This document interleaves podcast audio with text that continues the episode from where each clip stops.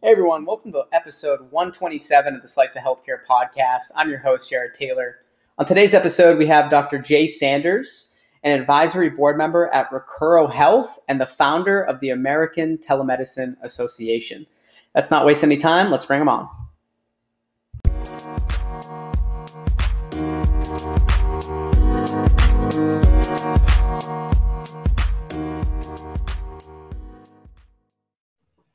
Thanks so much for joining me on the Slice of Healthcare podcast. How are you today?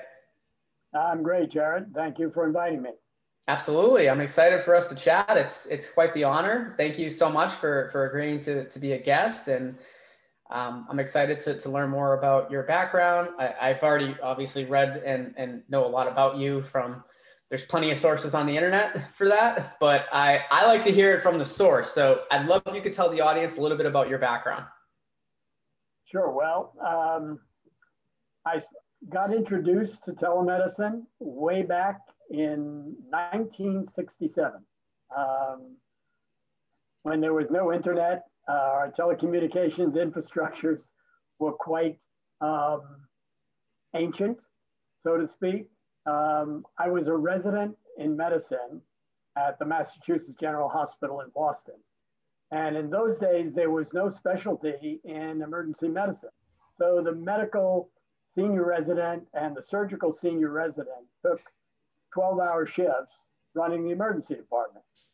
Uh, this particular summer day, late summer, in believe it or not, 1967, um, I was standing out in front of the ER waiting for the typical Boston traffic accident victim to be rolled in. Um, when all of a sudden the ER doors swung open, and standing in the middle of those doors was my professor of medicine, Dr. Kenneth Bird. And there's a specific reason I'm mentioning his name because um, while I am mischaracterized as the father of telemedicine, the real father of telemedicine is Dr. Kenneth Bird. And let me tell you why.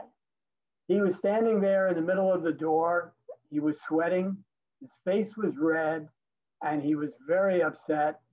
And I knew exactly why. Because Dr. Bird, as professor of medicine at Harvard Medical School in 1967, was making a grand total of $8,000 a year. So he was moonlighting. And what was he moonlighting as? He was moonlighting as the medical director at Logan Airport Medical Station. Now, if you live in Boston, you know that the MGH is only two and a half miles away from Logan Airport. But in 1967, there was only a single tunnel going under the Charles River to the airport, and the traffic was backed up for miles on both sides. And it used to take him an hour each way to go two and a half miles. To make a long story short, he started walking towards me, and I knew I knew he was upset. He grabbed my arm and he said, Jay, and I stopped him. I said, I know, Dr. Bird, I know you got caught in the traffic again. He said, Yes. He said, But I had this idea. What do you think about it? What if I buy two TV cameras? And in those days, there was no color, black and white TV cameras. What if I buy two t- TV cameras, put one here at the MGH one at Logan Airport, and I began to examine patients over TV. What do you think? Now, remember, I was a resident. He was my professor. I thought it was the stupidest idea I'd ever heard of in my life. But I had enough common sense to say, gee, Dr. Bird, that's a very interesting idea. And I've been doing telemedicine ever since. As a matter of fact, the name telemedicine um, came about because uh, Dr. Bird uh, said, listen, we can't call it television medicine. Let's call it telemedicine. Um, 1973, fast forward, I was assistant chief of medicine at the University of Miami School of Medicine, Jackson Memorial Hospital. I received a National Science Foundation grant to study telemedicine. We did a three year study, proved its effectiveness from a quality standpoint, an economic standpoint, a psychological standpoint, and a technological uh, standpoint. And then, except for we finished this in 1976, except for three world leaders at the time, I could not get anybody interested in telemedicine for the next 15 years. I know we don't have time, but I ought to mention the three world leaders. One was the Shah of Iran, who I met with um, in Tehran. And the other two were President and Mrs. Marcos of the Philippines, who I met with in Manila, both of whom, uh, all three of them, wanted telemedicine for their country. Um, but I was not a business person. I was an academician. I still view myself as that. Um, and most of their basic healthcare problems related to sanitary water and food, their population. And I suggested they initially spend their money on those basic necessities rather than telemedicine. It wasn't until 1991 when the governor of Georgia, Governor Zell Miller, called me and asked me to set up a statewide telemedicine system for Georgia. And why? Um, when he introduced himself to me, he said, uh, Jay, I'm the governor of two states. And I looked at him somewhat quizzically and I said, Excuse me, governor? He said, Yes, I'm the governor of Atlanta and I'm the governor of the rest of Georgia.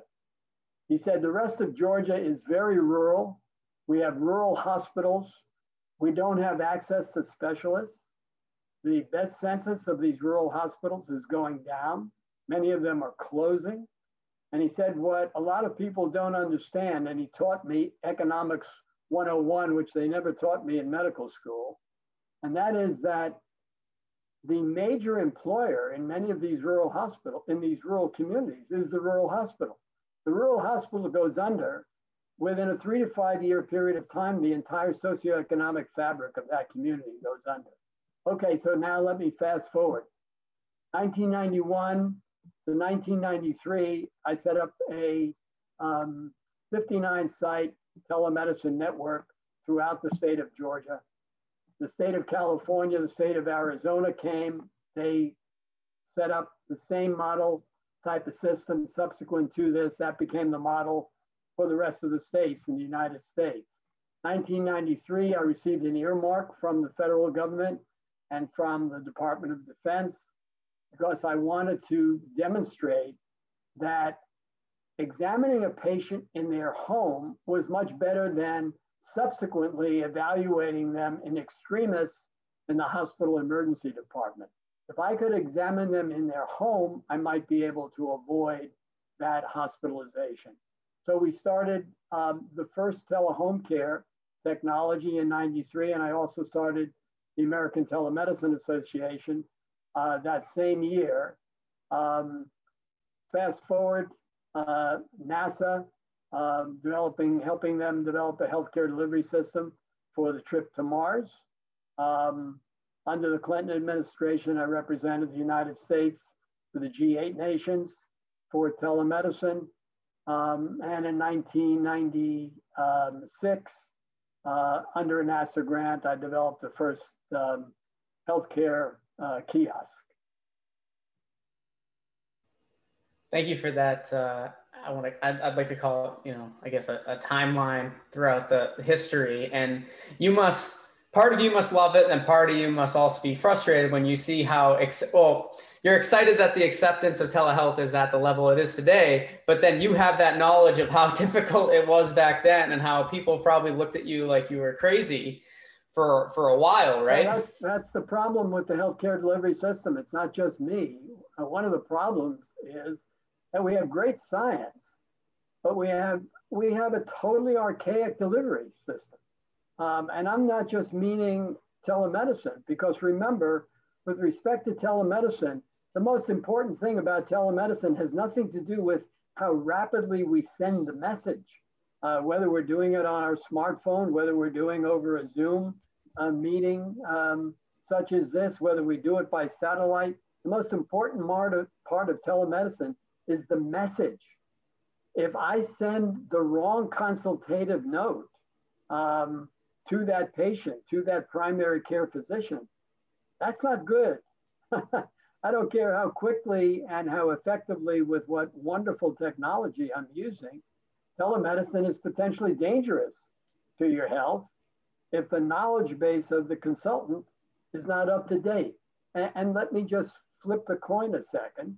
Um, there is no physician, I don't care how good that physician is, who can keep up to date today. The good news is we have so much great science. The bad news is nobody can keep up to date with it. And that's why we need to begin to marry AI and medical sensors with telemedicine.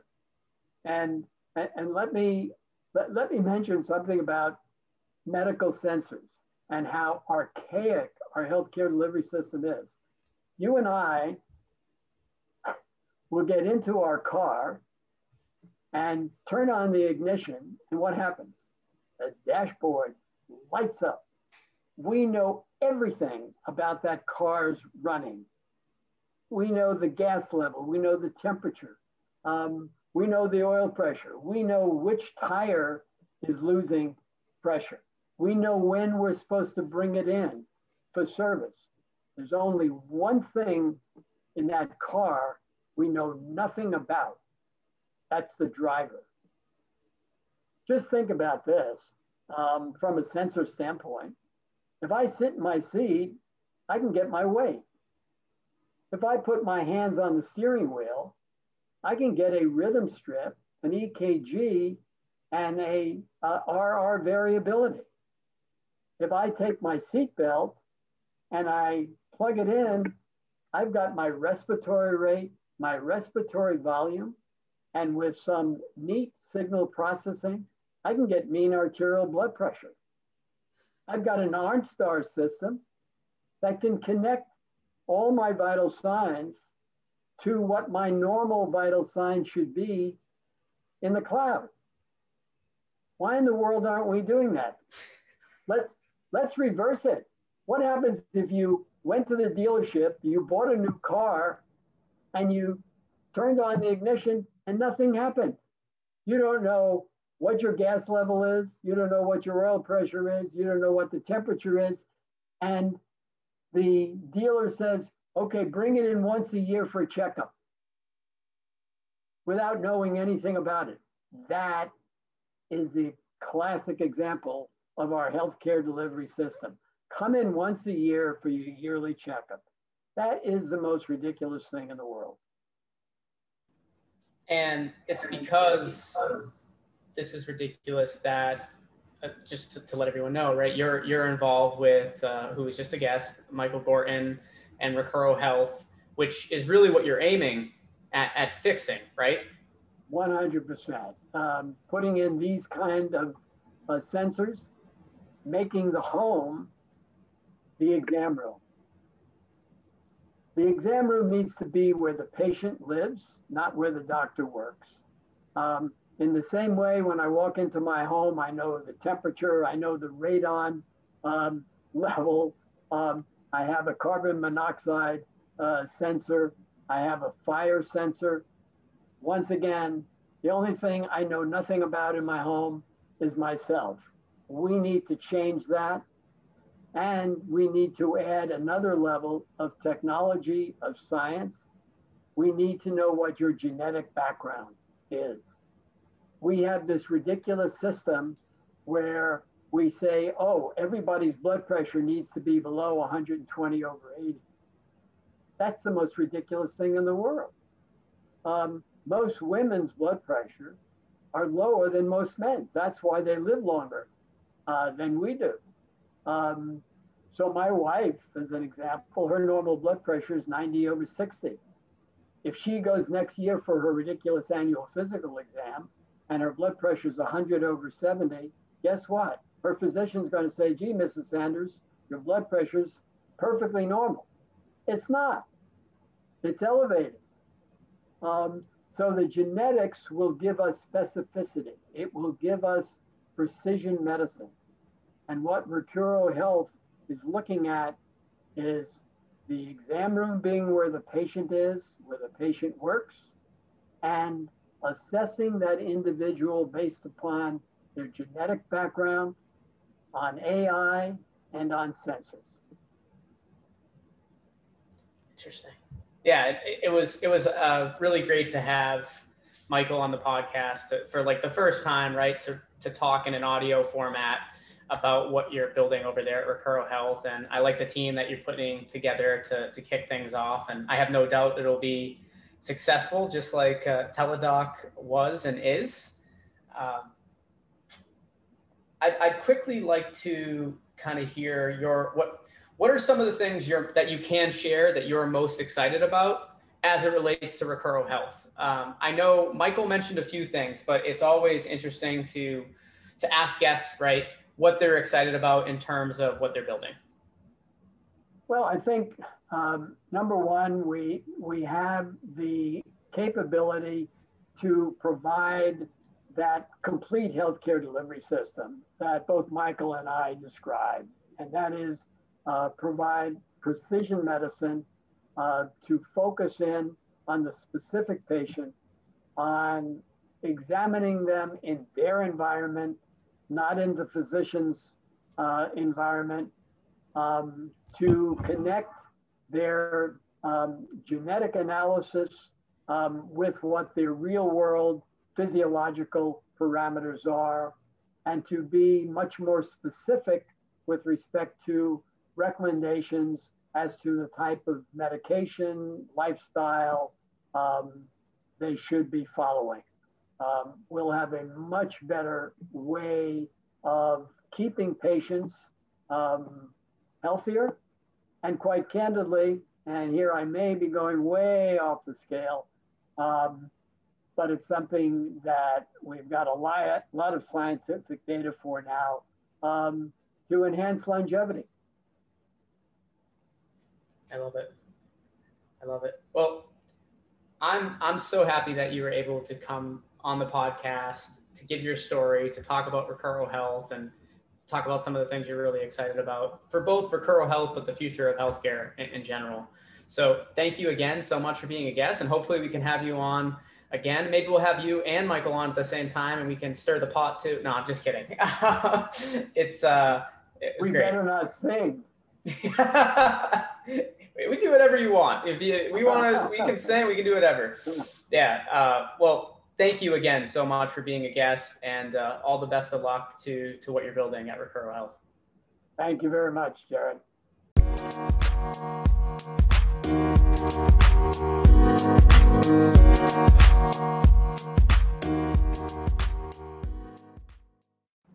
Hey everyone, I wanted to give a quick shout out to our sponsor, BlocHealth. Block Health is building the ecosystem of services and solutions to power the future of healthcare. Through their platform, healthcare professionals and organizations can enter, upload, and share core credentialing documents and information. Professionals and organizations then have the opportunity to use that information to order multiple services and solutions like credentialing, state license registration, certifications, payer enrollment, renewals, and more. On average, the BlocHealth platform saves users 40 to 60% on credentialing and licensing related costs. Organizations can use BlocHealth as an extension of their team or as their whole licensing and credentialing team. Today, BlocHealth works with some of the top healthcare organizations. To learn more about BlocHealth, please visit www.blochealth.com. That's B L O C H E A L T H.com and follow them on their social channels at BlocHealth. Thanks for listening.